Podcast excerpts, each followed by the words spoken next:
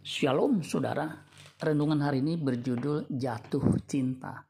Rut 2 ayat 10. Lalu sujudlah Rut menyembah dengan mukanya sampai ke tanah dan berkata kepadanya, Mengapakah aku mendapat belas kasihan daripadamu sehingga Tuhan memperhatikan aku, padahal aku ini seorang asing.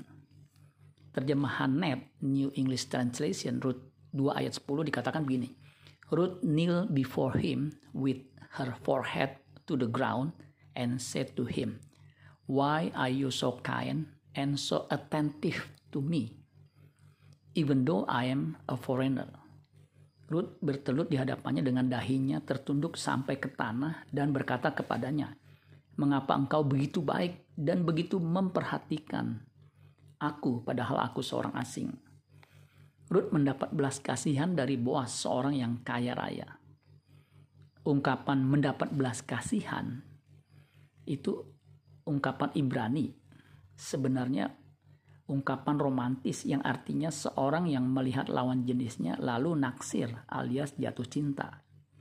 Kita tahu memang akhirnya Boas benar-benar menikah dengan Ruth dan melahirkan keturunan Raja Daud yang akhirnya melahirkan Mesias ungkapan mendapat belas kasihan ini pernah ditulis dalam peristiwa Allah memperhatikan Nuh, kejadian 6 ayat 8. Tetapi Nuh mendapat kasih karunia di mata Tuhan. Itulah sebabnya selanjutnya Nuh bergaul akrab dengan Allah. Kejadian 6 ayat 9 inilah riwayat Nuh.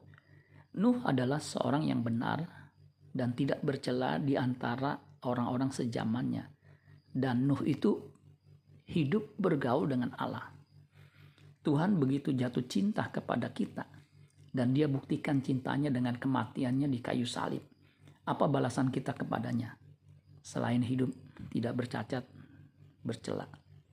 Amin buat firman Tuhan. Tuhan Yesus memberkati. Sola Gracia.